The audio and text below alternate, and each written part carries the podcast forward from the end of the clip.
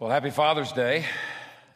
I think that you would uh, agree, dads, and I'm sure your moms would say the same thing on Mom's Day that the, that the um, privilege that we're afforded to be dads and moms is the greatest privilege that anyone could ever be given. And we, um, we appreciate the uh, chance to be dads, and I thank you, dads, for all uh, that uh, you do. Um, I especially thank some of you dads because I put up with 65 of your kids this week at camp this week. And I got a few of our award winners here. We always ask the award winners, we give trophies for what we call our Hot Shot champions and then our camper of the week. And we always ask them all to be able to come and we can kind of introduce them here in the second service. Uh, and usually most of them can't come and they go to other churches and we get all that. That's fine but I know some of them are here. So, uh, David, would you come? I know Jordan's here. If there's any of rest of, the, of our trophy winners here that I haven't seen, David and Drew, would you come up? Jordan, come, come on up right now, man. All the way to the start, all the way up top. Come on, Jordan.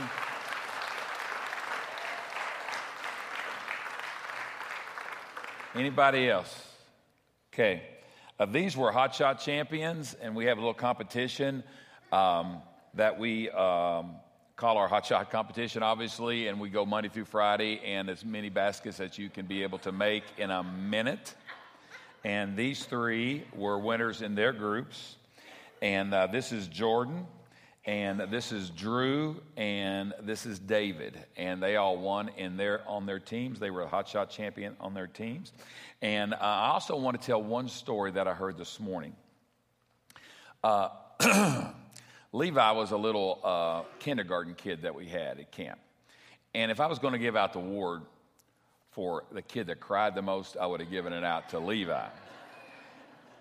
and um, there's his parents out there. Love y'all. Okay. And um, so Levi didn't get an award, okay? Now, at the Nazarene basketball camp, we don't give every kid's award. You, awards uh, are held out for some special deserving honors. We just don't give a participation trophy, okay? And we could preach about that in another sermon. All right. um, but Levi was being uh, Levi, and he was being like a kindergarten kid is, okay? And didn't get an award, and he's hanging his head. David gave his trophy to Levi.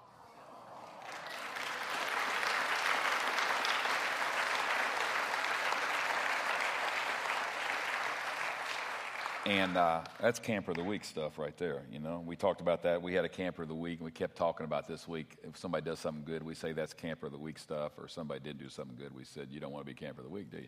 And uh, so that is camper of the week type of stuff. And I really, really uh, appreciate that so much, and appreciate the heart that is behind that. So, can you congratulate Jordan, Drew, and David? Thank you. You, you can go back to Children's Church.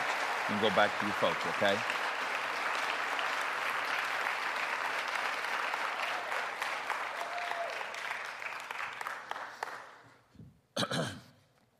Um, we've been in a really short series because I had three weeks before we're heading to Papua New Guinea and kind of hard to do a series in three weeks. So we just kind of centered on one verse of Scripture and kind of got into that one verse of Scripture and kind of tore it apart and, and just kind of preaching the daylights out of it, okay? And it's, it's Philippians chapter 1, verse 6. And we said there are times we come, become really frustrated as Christians and there are times where we wish we were further along in the Christian journey. Why does that attitude still come up? Why am I still committing that sin?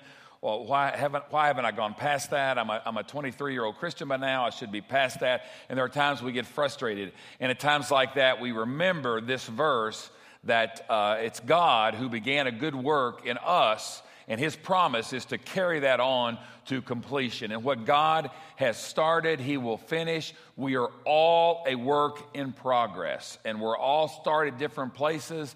And um, he's still working on every single one of us. He started this work in us. It wasn't me who started this work. I didn't walk down the street one day and have a bright idea to become a Christian. He had been working on me long before through parents, through pastors, through friends, through circumstances in my life and what God will start in, um, He will finish. And we talked that it was said it was God who began this work in you. And we talked about that two weeks ago. And then we said this work is a good work, okay? We said there are some people, and I've talked to them before, that really don't want to become a Christian or kind of fearful of becoming Christians because all the Christians they know are really weird. And they're just fanatics and radicals, and they dress different and they talk and they say all kinds of words that nobody understands all kinds and, and it's just really kind of weird sometimes and we said if there's any weirdness that's attributed to Christians. It has nothing to do with God. It has to do with the, just the plain, simple, indisputable fact that as people we're weird. Okay, we're just we're just flat out weird. And the only Christians I know that are people, so people, Christians end up being weird too. And it's not because of God. It's because of their makeup, their DNA. Their mom was weird. They inherited from their mom. They inherited from their dad. They're, people are just weird.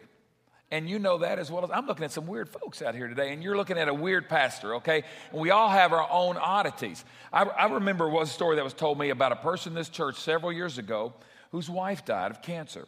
And so obviously he was grieving that, and, and, and then pretty soon there come a time, because he was still a young man, that he was going to be able to look for a new wife. And he got out his computer and he got his spreadsheet out and he listed qualities that he wanted in a wife, positive qualities, and the negative qualities he'd want to see in a wife. And all the women he knew, he checked off all these things and kept it tagged on a little spreadsheet. Now, I think that's really weird. and most of you women do too, okay? A guy loves Jesus with all his heart. There's just some weirdness about him, okay? Just like there's weirdness about you. I showed you a video of a guy, a preacher last week that was nuts. I mean, he was doing everything but cuss out his people. And, and he was just, he was probably that way before he ever became a Christian. And people are weird. And because all Christians are people, Christians get weird sometimes, but it's not attributed to God. What God is doing in you is the fruit of the Holy Spirit love and joy and peace and patience and kindness and goodness and gentleness, faithfulness and self control. That's what God is doing in your, your life. God's not doing all those other weirdness. All that other weirdness, you got to you credit somebody else for that. You credit somebody else for that. Uh, uh, all these Christians that blow up abortion clinics, you credit somebody else for that. Because God is doing a work of love, joy, peace, patience, kindness, goodness, gentleness, faithfulness, and self-control. All those Christians that hold up uh, signs that says God hate fags, you don't attribute that to God. You attribute that to that ultra weirdness in their own life. Because what God does in their life, or what God is wanting to do in our lives, is love and joy and peace and patience and kindness and goodness and gentleness and faithfulness and self control. So you can trust God with the work He's going to do in your life because it's a good work. And if we're going to be weird, let's be weird because we're loving, and let's be weird because we're joyful, and let's be weird because we're peaceful, and let's be weird because we're kind, and let's be weird because we're faithful, and so on. All those fruit of the Spirit that God is working in our lives. And so we talked about the good work that God is doing in your lives. And both of those teachings are available on the internet, zenyanaz.org. Now, today, let's go just a little bit further in that verse. And that good work that God is doing in you. Let's, let's preach on those two little words today. In you the work he's doing is an inside job.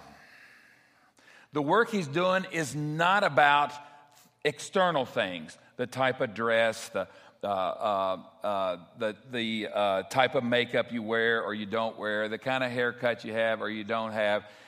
God is doing an inside job. Now, though obviously things on the inside will eventually have external realities to them, they'll come out on the outside. But God's not worried about the outside, He's worried about the inside because if He gets the inside, He gets the outside too. Because what's on the inside ends up coming out on the outside. That's why Jesus said, Blessed are the pure in heart. He didn't say, Blessed are the pure in walk, blessed are the pure in talk. He said, Blessed are the pure in heart, because if you get your heart right, then your walk and your talk will take care of itself. You see, I can get my walk and my talk right, and I can be an atheist. I can get my walk and my talk right, and I can be an adulterer. And I can express you all and look really good on the outside and impress you all with all of my walk and my talk and say all the right things and come to church and stand up at the right time and sit up at the right time and sit down at the right time and be dirty as mud on the inside.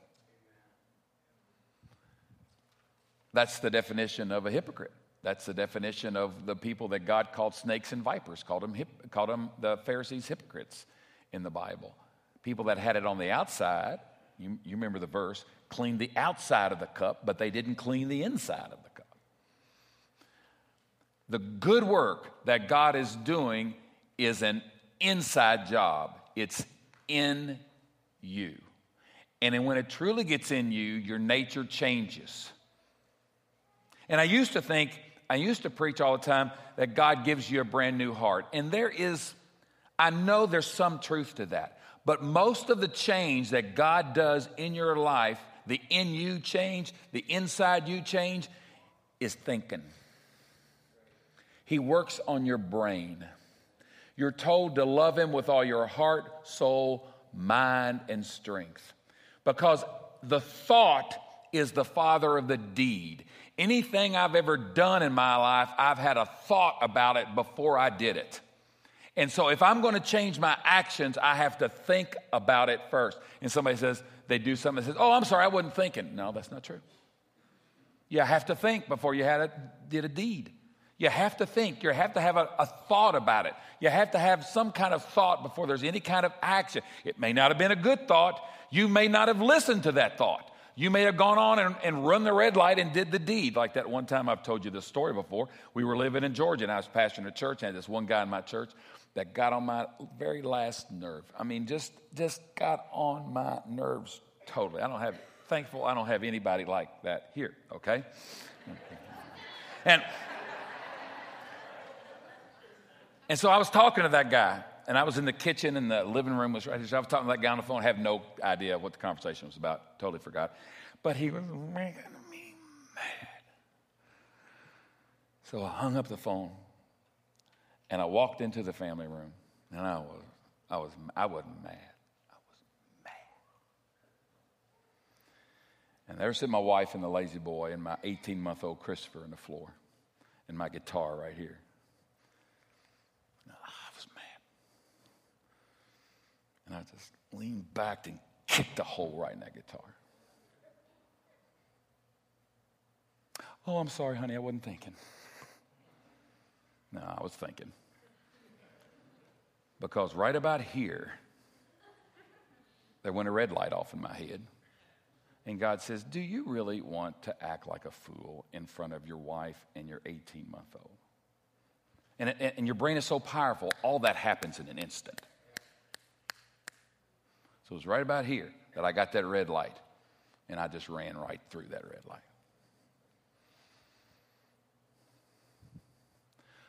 Always have a thought before the deed. So if we're going to change external behaviors in our life, we have to change the way we think. And the way that God works in you, the good work that's in you, is in your mind. Now, the Bible talks about this everywhere.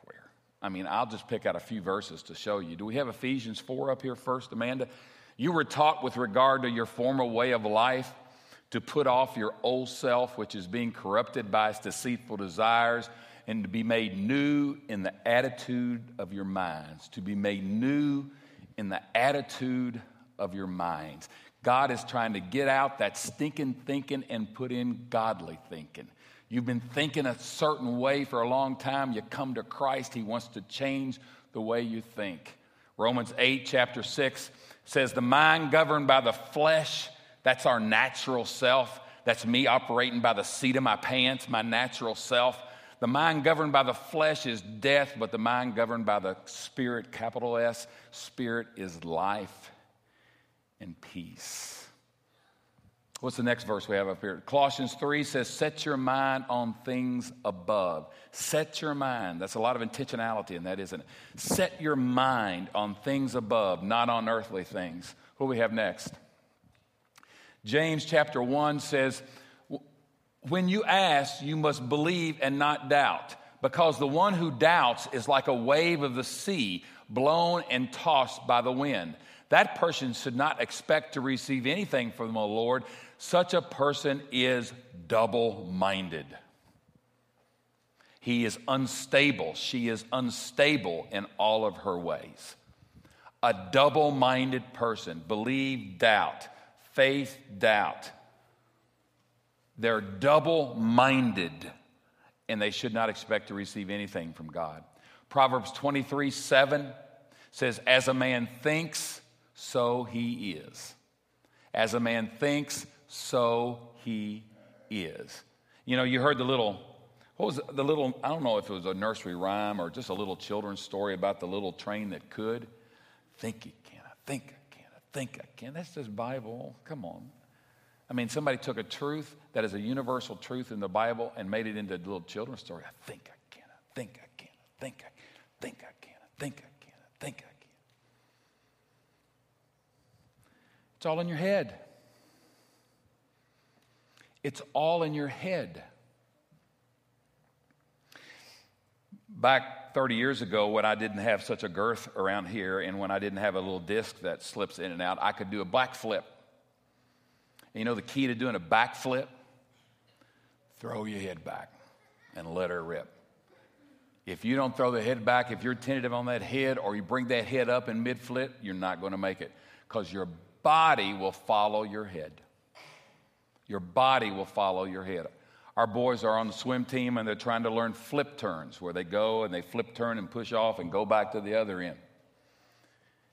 And I've, I said, hey, on that flip turn, you've got to commit to it. You've got to drop that head so you flip in that water and turn and push off the back. Your body will follow. Drop the head. If you're tentative with your head, your body won't go. The body follows the head. If you're on a golf course and you're getting ready to swing, what's the teacher tell you to do? Tells you to keep your eye on the ball. In fact, I don't say that to myself. I said, I look at one dimple in that ball. I choose one dimple out in that ball and I look at it and I still slice it. but seriously, when you, when you raise, if I'm coming through and I raise my head up, I'm going to slice it about two fairways over because the body follows your head. And it's the same thing in Christianity. That some of you know where I'm going with my next verse here Romans chapter 12. Therefore, I urge you, brothers and sisters, in view of God's mercy. Therefore means, okay, since I've been saying all of this stuff, this is Romans 12, since I've been saying all this stuff for 11 chapters, therefore, in view of God's mercy. So, what does Paul think these 11 chapters have been about? They've been about God's grace, they've been about God's loving kindness, they've been about His mercy. I don't know what your view of God is this morning, if God is a judge, if God is a, uh, uh, some big tyrant, if, if God is just, if he's angry or whatever. But Paul says in the most theological portion of God's word, the first 11 chapters of Romans, God's, uh, Paul says, therefore, because I've just told you how merciful God is, because I've just told you how loving God is, because I've just told you how gracious God is, offer your bodies as living sacrifices. He was talking to, to people who had been acquainted with the Old Testament system of offering bulls and goats and lambs and pigeons. And God says, I don't want dead stuff to be dead. I want a living sacrifice. I want your body to be given to me as a living sacrifice. That's what worship is. What we do in here on Sunday morning, that's part of worship. That's okay. That's great. But really, what, what, what he really wants is when you leave here to present yourself a living sacrifice. There is nothing more blasphemous than people to come in here and raise your hand and get all happy in church and go out and live like hell the rest of the week. There is nothing more blasphemous than that. Your worship is a 24 7 thing on what you do. My dad used to say, he says, I don't care how high you jump on Sunday, as long as you walk straight on Monday. He said, you can get in church and you can jump high, you can run the aisles, you can do whatever you want to on Sunday, knock yourself out. But Bible says you got to walk straight on Monday.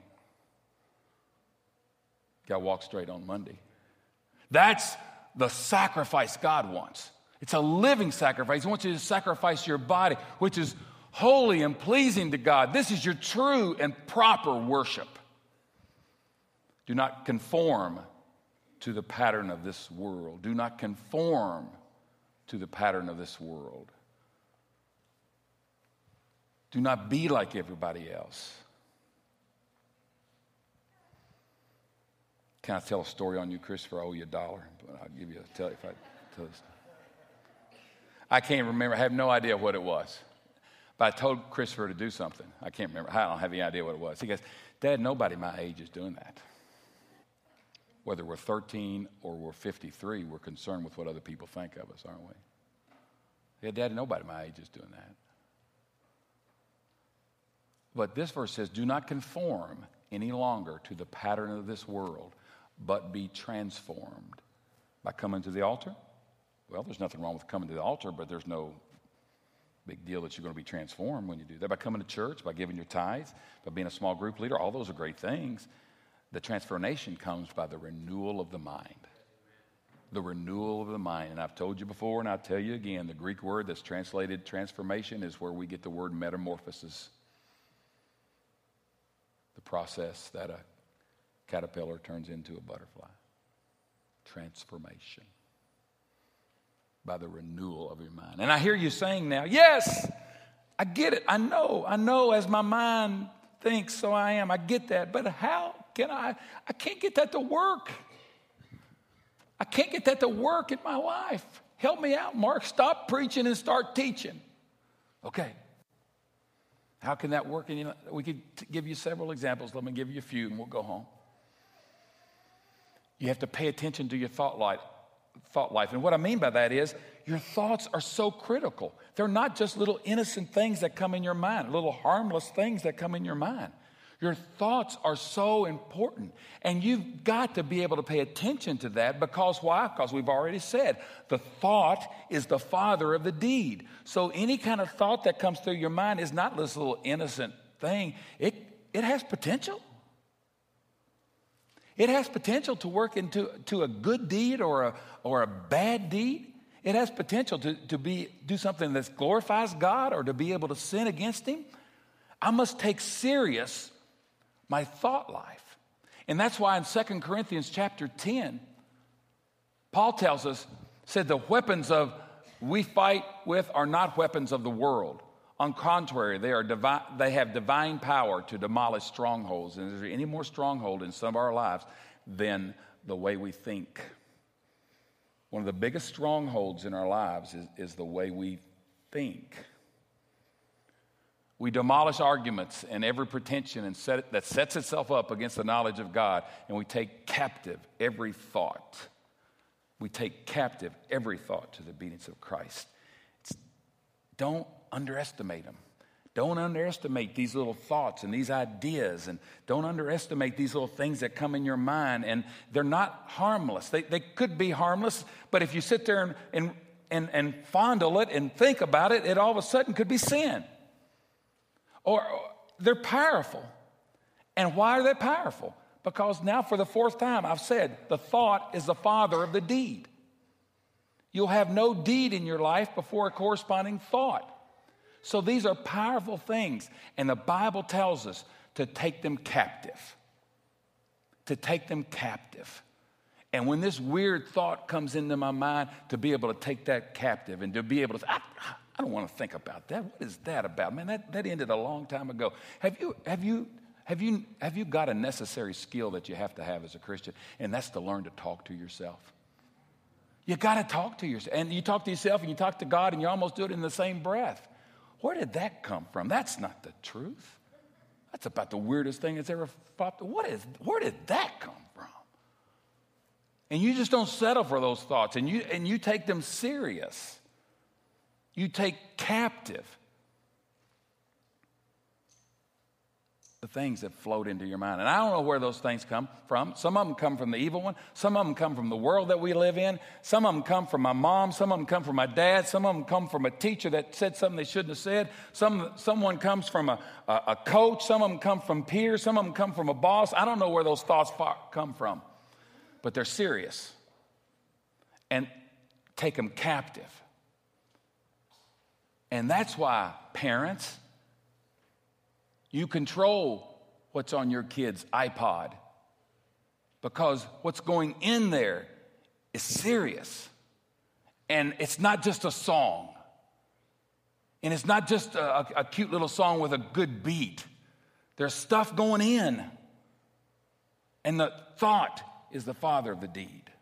Take captive, take them serious.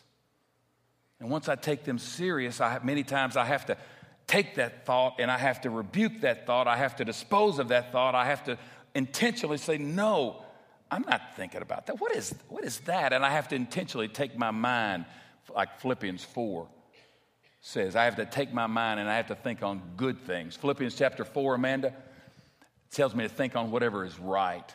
This is an intentional, read the intentionality that's in these verses. Think on what is right, whatever is pure, whatever is lovely, whatever is admirable. If anything is excellent or praiseworthy, think about such things. There's, that's intentionality there.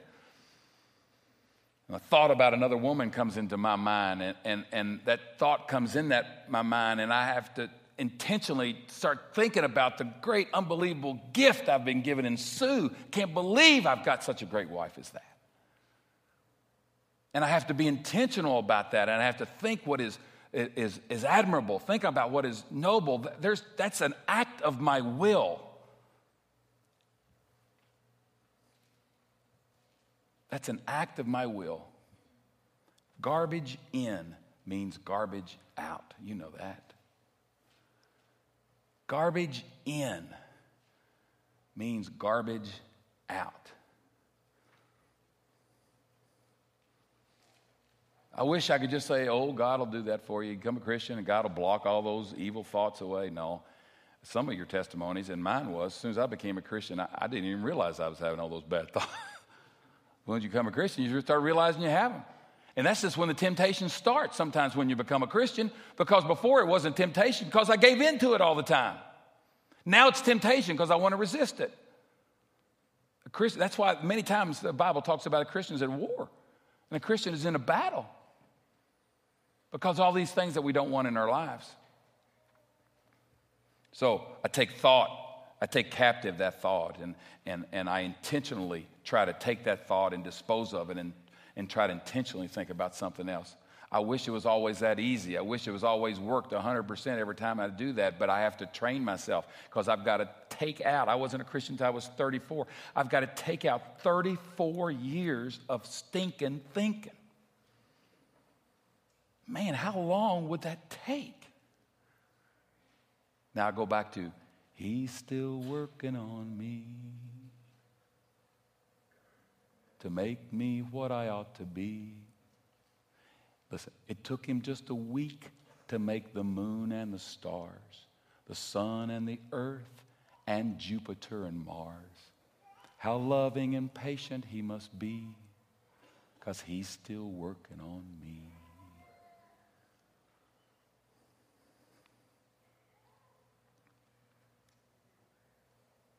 All kinds of thoughts fly through our heads, and Friends, not only should we take them captive, and not only should we intentionally think on something else, Bible says for, for you to know the truth, and the truth will set you free. For you to know the truth, and the truth will set you free. So there's got to be a corresponding truth that you know to counteract that lie, because that's all the evil one has for you is lies. He cannot make you do a thing. He has no power to make you do anything. He can lie to you and make you believe his lie. And once you believe it, you'll act on it. If you really believe it, it's a choice. Will you believe God or will you believe the evil one? So, all kinds of thoughts come through my mind, and I need to know the truth to be able to counteract those thoughts. I had a pastor friend of mine in Canada ask his congregation to write down on sheets of paper negative thoughts that they hear in their mind or that they just kind of scroll in their mind. Listen to some of the things that they wrote. And all these were written down more than once. Excuse me. There's consequences for yelling at 65 kids for five days. All right. You'll never get this right, was something that scrolls through people's heads. You're so stupid. You're not good enough. Guys have that a lot because we're, we're the takers and we feel like we have to compete and we're the hunters. And you're not good enough. You can't cut it. I'm a failure as a parent. And it seems like it's the moms that deal with this more. A lot of people wrote down, I'm a bad mom. No one will ever love me. Was something these people wrote down on a sheet of paper and turned into him as thoughts that reoccur in their mind. I'm fat. I'm fat. I'm not pretty enough.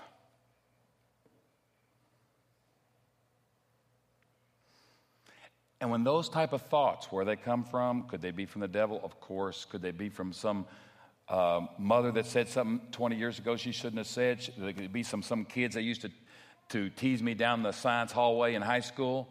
And don't tell me stuff that didn't happen in the science hallway in high school don't still haunt some of us 57 year olds. They come from all kinds of places. And when they come in, you have to know the truth.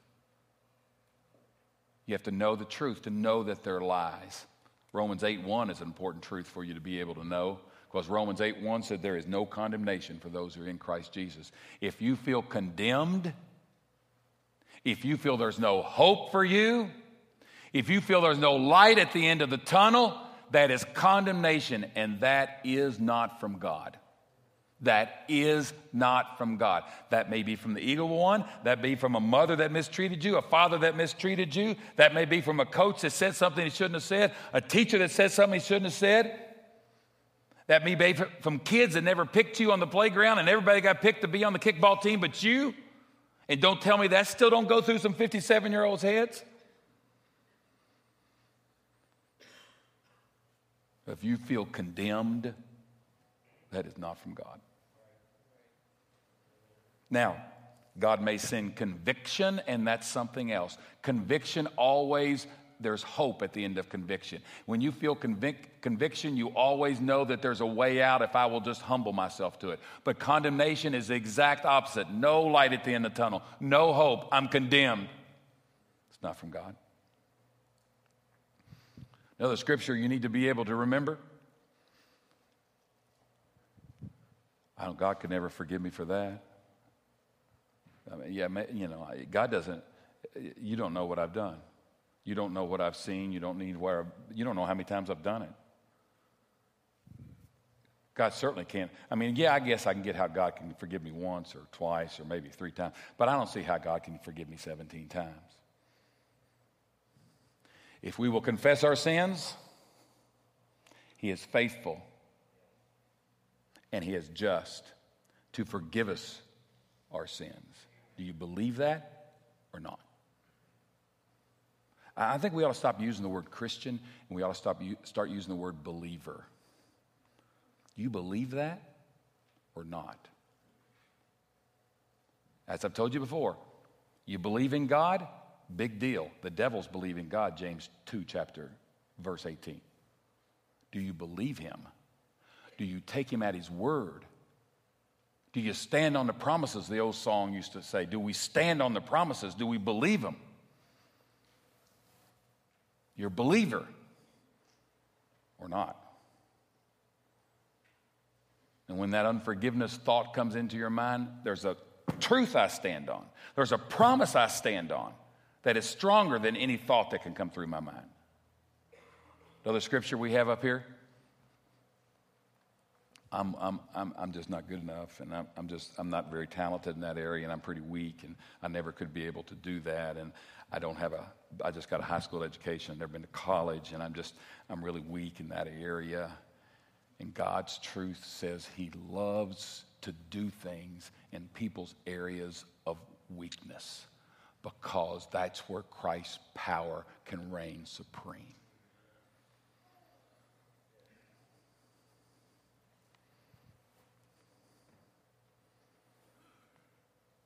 My area of weakness, my area that I don't feel strong in, is an opportunity for Jesus to do something that really shines through in my life. I was born with the ability to get up here and do what I'm doing right now. I did it when I was a kid, before I ever, way long before I ever became a Christian. I was getting up in front of, talking in front of people. Big deal. This is the easy part of Christianity. There's a lot of areas I feel inferior. There's a lot of areas I feel weak. There's a lot of areas I feel inadequate, as you do as well. It's a chance for Christ's power to be made perfect in my life. Will I believe that thought, that tape that's running in my head about I'm inadequate. I'm, I was born on the wrong side of the tracks. I was born on the East End. I was born on wherever. I, I, I didn't get a college education. I didn't finish high school. His grace is sufficient for me. For his power can be made perfect in my inadequacy. Do you believe that? I mean, believe it. Stand on it. How do you change your thinking? You have to know the truth. And when those weird thoughts come through your mind, you have to speak the truth. What else do we have up here? Well, I'm just worthless. No, no one understands me. I, I, get misunderstood all the time. No one understands what it's like to be me. No one understands. I'm different. God says He searched you and He knows you. He knows when you sit and when you rise. He perceives our thoughts from afar. He discerns my going out and my lying down. Next slide. He's familiar with all my ways. Before a word is on my tongue, He knows it. God yeah, maybe people do under, mis- misunderstand you, but there's a heavenly Father who knows you better than you know yourself.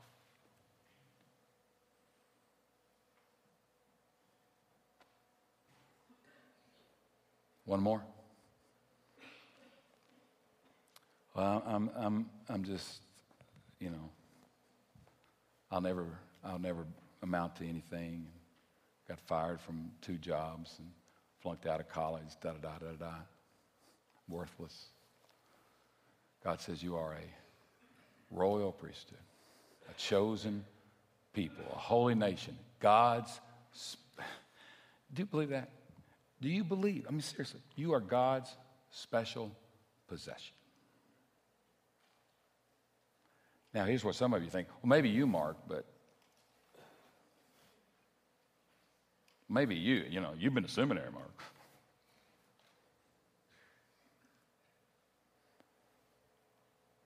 God's special possession that you may declare the praises of him who called you out of darkness into his wonderful light. Once you were not a people, but now you are the people of God. Once you had not received mercy, but now you have received mercy. That's who you are. That's who you are. Do you have some weirdness about you? Of course you do. Do you have some areas in your life that, that you need to rub off the rough? Of course you do. Do you, do you maybe need to get some more education? Of course. Yeah, all those things may be true, but they're not who you are.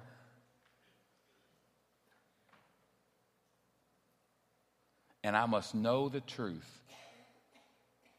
I can't start repeating the truth back in opposition to those lies if I don't know what the truth is.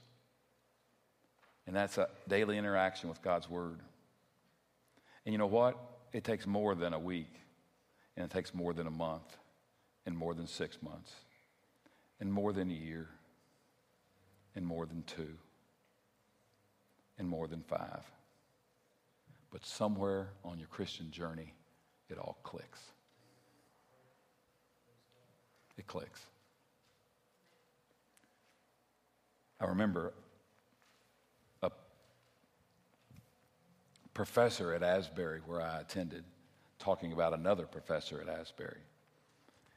And this professor talked about how deeply this other professor immerses himself in God's Word. And this professor was just turning 50 and he'd been a Christian for like 30 years. He said, Mark, I said, Mark watched the last 20 years of his life he says the more you're going to see more fruit than you've ever seen before because you can't help it because he's immersed himself in truth for 30 years. This is not a quick fix, friends. It's a journey. Still working on you. And He will be to the day you die. He began a good work. A good work in you. And those things that He's changing on the inside, they will. Maybe not next week, maybe not six months from now, but they will have external realities in your life. When Jesus went to the cross, he didn't just die so you could have a ticket to heaven. He didn't just die so you can go to heaven. He, he wants to change you inside out. I remember, I can't remember his name, but I remember the service. said, ah, I can't remember his name, I'm sorry was a Methodist pastor in, in, in Lexington. But he says, God didn't die just so you could wave your ticket to heaven. He wants you on a pilgrimage of discovery to find out who you can be in Jesus Christ. And the power and the blood of Jesus Christ that we sing about and we understand and we celebrate at communion, that power, yes, thank God for that power that paved my way to heaven, but that power is so much more powerful than that. Would you let that power work in your life so your mind is renewed and you're changed from the inside out? Can our servers come to the table, please? Father, I just thank you for the richness of your word that we can just bathe in and soak in and reap from. And thank you for it. Thank you for how every single word is rich and, and the, the teaching sometimes is just almost inexhaustible to, to get everything out of a verse that you can possibly get out of it. Thank you for your word. I pray for people today. I pray for myself who have weird thoughts that come in our minds. May we take them captive. May we intentionally think on good things, pure things, heavenly things, right things, moral things, true things. And may we know that your word enough that we can know the truth and speak the truth against the lies that come from the evil one or wherever in our life. Bless us now as we participate in the sacrament of the Lord's Supper. In your name, amen.